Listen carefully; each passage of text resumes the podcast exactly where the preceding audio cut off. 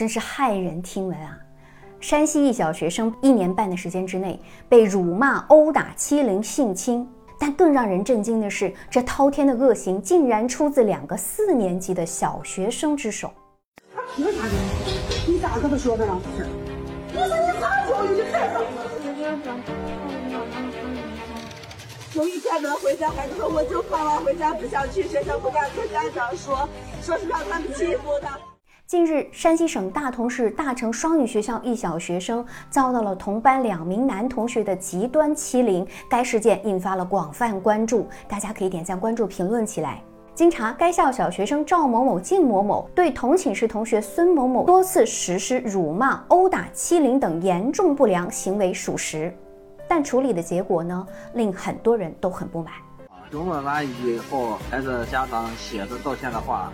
还是那个签了字按按手印，我不需要进进去采访，我就需要学校和对方孩子家长当着媒体面公开道歉。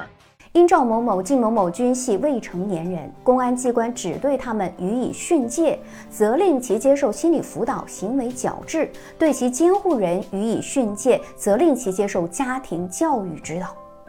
用网友们的话说，这简直就是纵容侵害者吧？训诫有用的话，那是不是也可以让其他孩子用同样的方式还回去？那么受害者孩子的身心健康谁来保护啊？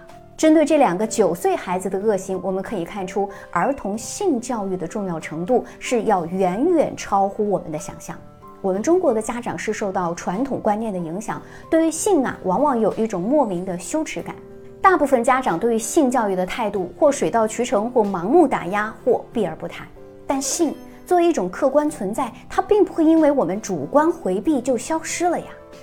再加上现在互联网技术的发展，孩子们呢又早熟，通过网络接触到了各种信息，受到生理本能的驱使，他们可能会进行探究，这其中就肯定不乏一些错误的方式。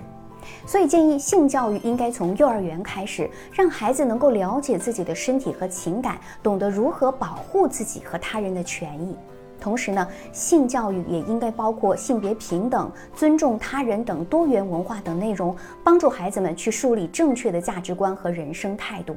建议学校啊，也可以采取多种形式，比如开设专门的性教育课程、组织讲座、开设性教育主题班会等等，与孩子们能够平等的沟通，谈论关于身体、情感、安全等话题。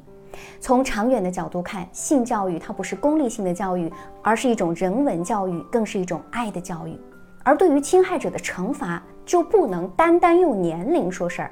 我们要知道，一次不公的判决胜过无数次的犯罪。如果只是因为对方是孩子就降低了惩罚的力度，那法律的威慑力又何在呢？就像诺贝尔文学奖获得者威廉·戈尔丁所说：“一个孩子在没有制度约束、惩罚机制的情况之下，很容易做出野蛮的举动，生物性中的恶便倾泻而出，并产生巨大的破坏力。”他还是个孩子，这句话毁了多少孩子？虽然当下看这或许能够成为保命符，但未来很可能就是催命符。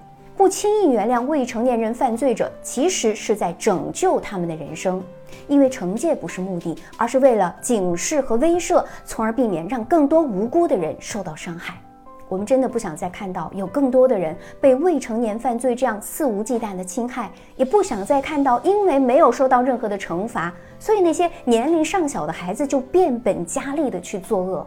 每个人的生命只有一次，对于那些主观故意恶劣犯罪，无论是年龄大小，就应该严厉惩治，以避免对社会和家庭造成更严重的后果了。我是小资，关注我。影响千万女性，收获幸福。